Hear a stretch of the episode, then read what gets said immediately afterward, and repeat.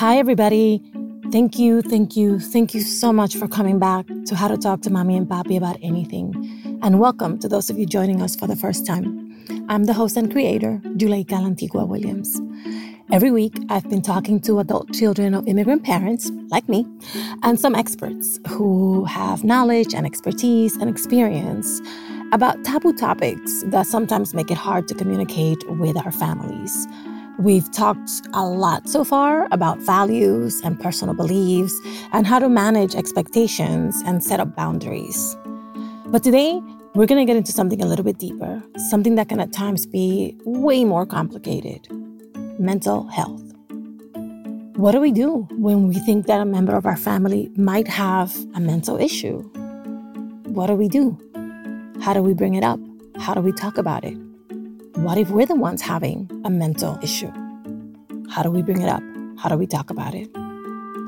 In this episode, we're very fortunate to have Kenia, who wanted to share her story and her father's story with us about how she found an informed and compassionate way to get closer to him and to openly talk about what was going on with him. Let's get into it. My name is Kenia. I am Dominican, born in the Bronx, and in my family, we call my mom and dad mommy and papi. The way I would describe my dad is that he's a character. I mean, he's constantly making people laugh, constantly just making up stories just out of nowhere. Poetry too. Like he will say like "Había una vez," and we're like, "Oh, what's gonna happen?" Like we don't know. And then it's like usually just some very silly, ridiculous story. Um, and he's just I've learned sometimes very misunderstood, but also just a very loving and well intended person. Like he always means to care for us in any way that he can, um, even though sometimes he can't, you know. Um, but I, I, think he's he's a, a very important figure in my life, at least, especially in my adult life. We've grown a lot closer. In our culture, I feel like, especially mental health isn't really talked about. Um, and especially as a kid, it's not something that you realize like sometimes you see extremes but you just think oh maybe he just had a bad day. Um, i think in high school was when it really became apparent to me that something else was amiss. Um, we had a few really hard-hitting um, moments where i just remember his reaction. So like we were in a car. I said something it was probably religion related because we bumped, head on, bumped heads on religion topics like quite frequently. Um, and I think I was just questioning something, and I think for him it was so offensive, and it just quickly, like in a matter of seconds, like he just became a completely different person. And that was the first time I knew there was something really wrong. Um, and I didn't know what it was, I didn't know how to describe it. Um, but it was definitely something where, you know, he pulled over the car, like I felt unsafe. Um, and that had never, I've never, I mean, to this day, I've never felt that way. And so from there, he just became more introverted, you know, this character that I've always known my whole life. He became just somebody else. And I, I don't know what it was. It was. He never came to like school functions, he just wasn't present. The diagnosis was bipolar disorder, but it was something that I they didn't explain to us thoroughly enough. I don't even think he understood what it was it was something where they instantly just gave him medication and then he became even more of a zombie. Everything just became normalized to me. Like I didn't question it any further. It was just the way things were. Um, and by that time, I was the only kid in our house. Um, my brother was in college and my sisters were still in New York. So I just kept chugging along. And then it wasn't until college, when after my parents got divorced, I was a sophomore, that my dad ended up moving to New York and I was like, oh, this is my chance. Like I can finally talk to him. Like we had spent at that point like three years without a relationship. And then he was at my aunt's house and I went up there to visit him. And I brought with him with me this project that I had been working on. Um, I took it upon myself to kind of research what it meant to be bipolar disorder, like a bipolar person. Um, and I learned a lot about what could be a trigger, how sleep affects them differently. Like there are just so many concepts that started to make more sense to me as I worked on that project and I shared it with him. And I think that was the first time where he felt seen. No one had ever really tried to understand what he was going through. And not even himself. Like he just was told, hey, this is the thing I need to do. Everyone keeps telling me I, I need to take this medication. I don't feel like myself with that medication. What else can I do to um, better myself and be there for my family? So we talked about it. And from there on, I mean, he's been a steady figure in my life. Took a little while to build it up again, you know. Um, but um, it really did help me understand what he was going through. For the rest of my family, it's interesting because my siblings, my brother and I were really close in age. My sisters are much older in age, and there's so much history that I'm not aware of in their relationship, or there's so much, like everyone's had a completely different experience with my dad and his um, diagnosis, his bipolar disorder. So I shared with my brother, and I think it, it did help him understand what we were experiencing. It just felt almost surreal at that point when you're in it. And then when we were retrospectively looking at everything, um, I think it helped understand our father better. Um, I feel like he's found his own sort of therapy. I mean, he's stubborn as hell. Um, he has land in Dominican Republic. He has passion fruits and goats, and he lives like in his bubble of goats and passion fruits and just no internet. like he he's loving life. Um, and it's almost like if he didn't have that, if he didn't have that fresh air, if he didn't have that kind of manual labor, I don't think he would.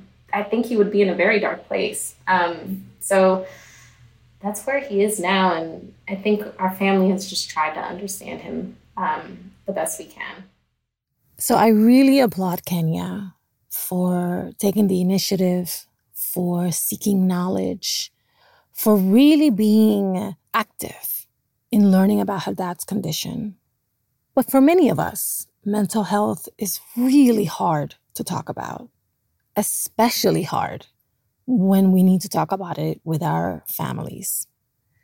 So I called in an expert, someone who can help us approach the conversation, can teach us how to help ourselves and our relatives, so that no one has to suffer in silence. Let's get into it. My name is Blanca Amaya, and I have a private practice in Pasadena, California. Now, you heard Kenia's story. What did you hear as you listened? I heard Kenia really support her father through this mental illness journey that he's having. What I also heard is that what is very common in our community and in other communities is that mental illness is not talked about that there's so much shame regarding mental illness and also the lack of information in our community regarding uh, what mental illness looks like, uh, what trauma is in in our community. There is also a lack of knowledge regarding treatment and alternative uh, treatment for mental illness. So I'm really happy that you brought that up because besides the very moving personal story, I did hear that um, because I hear that a lot with my friends. And so let's talk a little bit about what it is about our Latino culture. I'm also Latina, and definitely we don't talk about this enough. What is that about? I think it's a lot to do with just the shame. A lot of people don't want to talk about it. They don't see mental illness as um, something that is also related to medical. For example, we don't shame individuals having diabetes and going for treatment and receiving medication uh, to treat diabetes. So a, lo- a lot of the times there isn't uh, the understanding that our mental illness as is important as our medical health. So, what do you think was different in Kenia's case? where you found that she was supportive and understanding of her father's condition? I think what was different in Kenia's case is that Kenia met her father where he was. She really wanted to understand her father and what was going on with him. Like she held compassion for her father and what was going on with him. Mm-hmm. Do you see this dynamic in your practice often? Oh, yes, I see it a lot. Um, unfortunately, sometimes families uh, don't understand what's going on with their family member. They don't understand why all of a sudden their family members are not getting out of bed or are not being themselves anymore. And a lot of the times, family members do come in to be that support for their family, to say that I'm here, I'm walking with you through your journey. And I think that is so important to walk with them and meet them where they are. Um, because that's so important in order for them to receive services, to feel like they're not alone in this journey. So let's talk a little bit about some of the signs because you just mentioned one, which is the not getting out of bed. But what are some of the other signs uh, to look out for when a loved one might be going through something that has to do with their mental well being? Yeah, some of the signs that somebody is needing some assistance with their mental well being, like I had mentioned, not getting out of bed, changes in appetite, not being the usual social person that they are. There's also times when uh, individuals try to isolate from their family members. There's days where they don't go to sleep. So it just depends on each individual. In Kenia's father's case, he had a medical diagnosis of bipolar disorder. So this is now a clinical level, right? So this is not like, oh, I have the blues.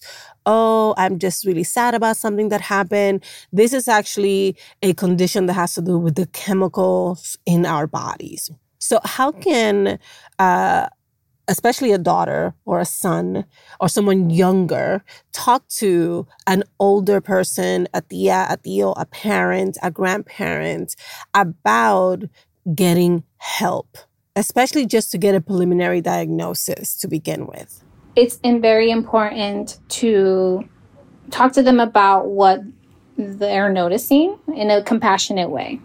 So, coming in more of a concerning way, like, oh, I've noticed that, for example, in regards to bipolar disorder, I've noticed that you have been sleeping for a couple of days. I'm noticing that you have elevated mood and then you're depressed, and I'm just really concerned about you and I was wondering if you wanted to go with me, go talk to somebody. Maybe we can go talk to the doctor. It can, you know, you can always start with your medical doctor and then they can let you know if you need to see someone else. Or hey do you want to go with me to go see a mental health specialist? Just to talk to them to see what's going on. If we if we come in like that as i'll you know i'll go with you um, i also come in like you know i'm just concerned and i just want you know if we can go with someone to talk to them together i think that really uh-huh. helps. That sounds great I'm just going to throw a little landmine in the way, which is that the person is someone who maybe doesn't know how to accept help.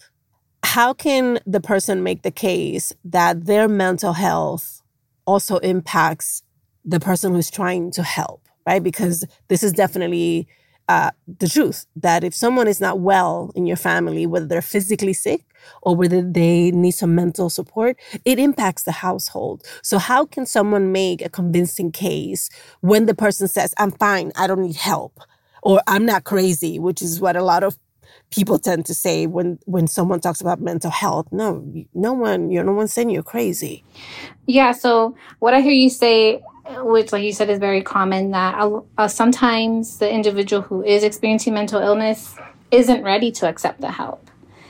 And unfortunately, we need to meet them where they are. If they don't want to receive the services, we can't force them to receive the services.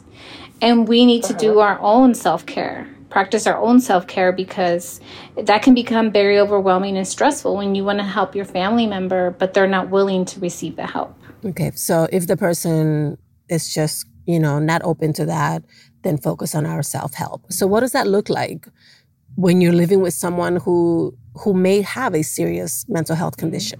So for your own self-care what that would look like is you joining uh, nami which is like the national alliance on mental health illness they're a support group that works with family members who are um, trying to help other uh, family members with mental illness. So that way you kind of don't feel like you're alone through this journey. And you can also feel connected to someone else who might be experiencing the same thing as you. In a home where we have multi generational folks, where we have immigrant folks, and where we have first generation folks, where we might even have second generation folks, what kind of modeling can we do so that we change the culture of the home and, and we sort of uh, help everyone else become more comfortable talking about what they're feeling and what they're going through. just normalizing and validating feelings. And also, if they're having a hard time expressing their feelings, start giving them maybe some words because maybe they're not used to expressing their feelings. For example, if you notice grandma's a little sad today, going up to her and saying, Hey, grandma, I noticed you're a little sad today. And you want to talk about it? I think that is so important because that way they feel seen, they feel validated, and they feel like they can continue to go to you to, to express their feelings. At what point does diagnosis and potentially medication become necessary? And how can a family member realize that that point has arrived? Uh, usually what we would look for is how are the symptoms that they're that they're experiencing right now how is that affecting their daily life for example is it affecting their relationships with family members? Is it affecting relationships in job? Are they losing their job? Um, so just impairments in, in their life function is when we start seeing that it's important to receive services.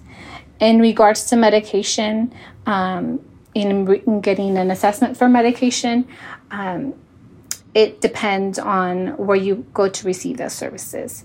And it's something that I always tell um, each individual that I see is that it's up to you if you want to take the medication. Even though the psychiatrist or doctor is recommending that you take medication because of uh, a chemical imbalance that you're experiencing or because they help they believe that this will help reduce your current symptoms, it's always up to you and your choice only to receive and take that medication.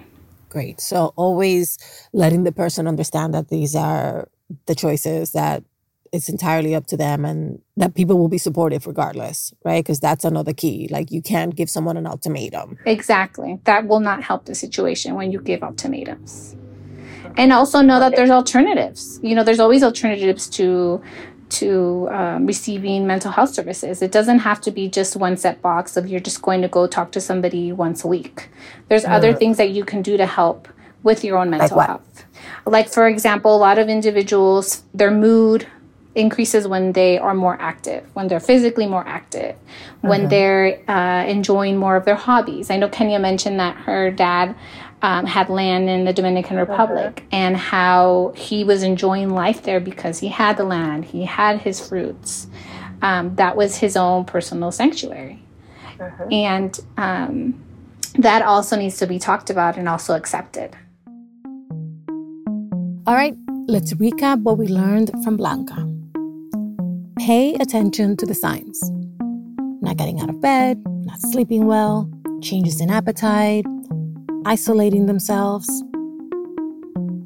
Approach the person with empathy.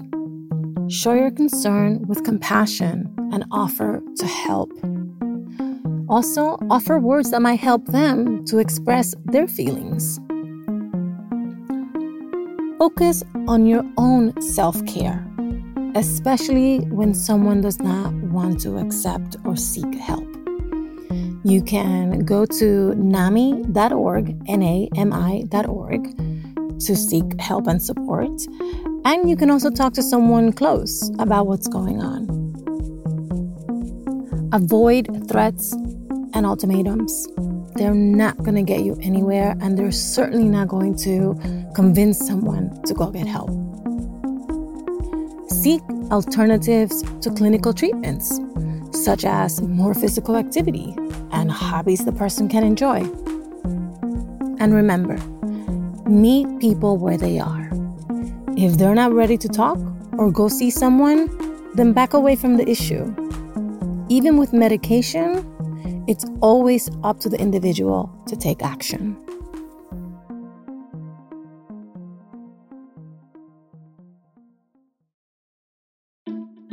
Thank you so much for listening. We still have stickers. Want some? DM us on social media or send your address to hello at talktomamipapi.com and I'll send you a set for free. How to Talk to Mami and Papi About Anything is an original production of Lantigua Williams & Co. Micaela Rodriguez produced this episode. Kojin Tashiro mixed it. Cedric Wilson is our lead producer. We'd love to hear your stories of triumph and frustration. So email us at hello at talktomamipapi.com. Even if you don't want to be on the show, email us or hit us up on Twitter or Instagram so I can send you those sweet show stickers. On Twitter, we're at Talk to Mami Papi, and on Instagram, we're at Talk to Mami Papi. Remember to please subscribe on Apple Podcasts, Spotify, or anywhere you listen, and leave a review. We read those. Bye, everybody. Same place next week.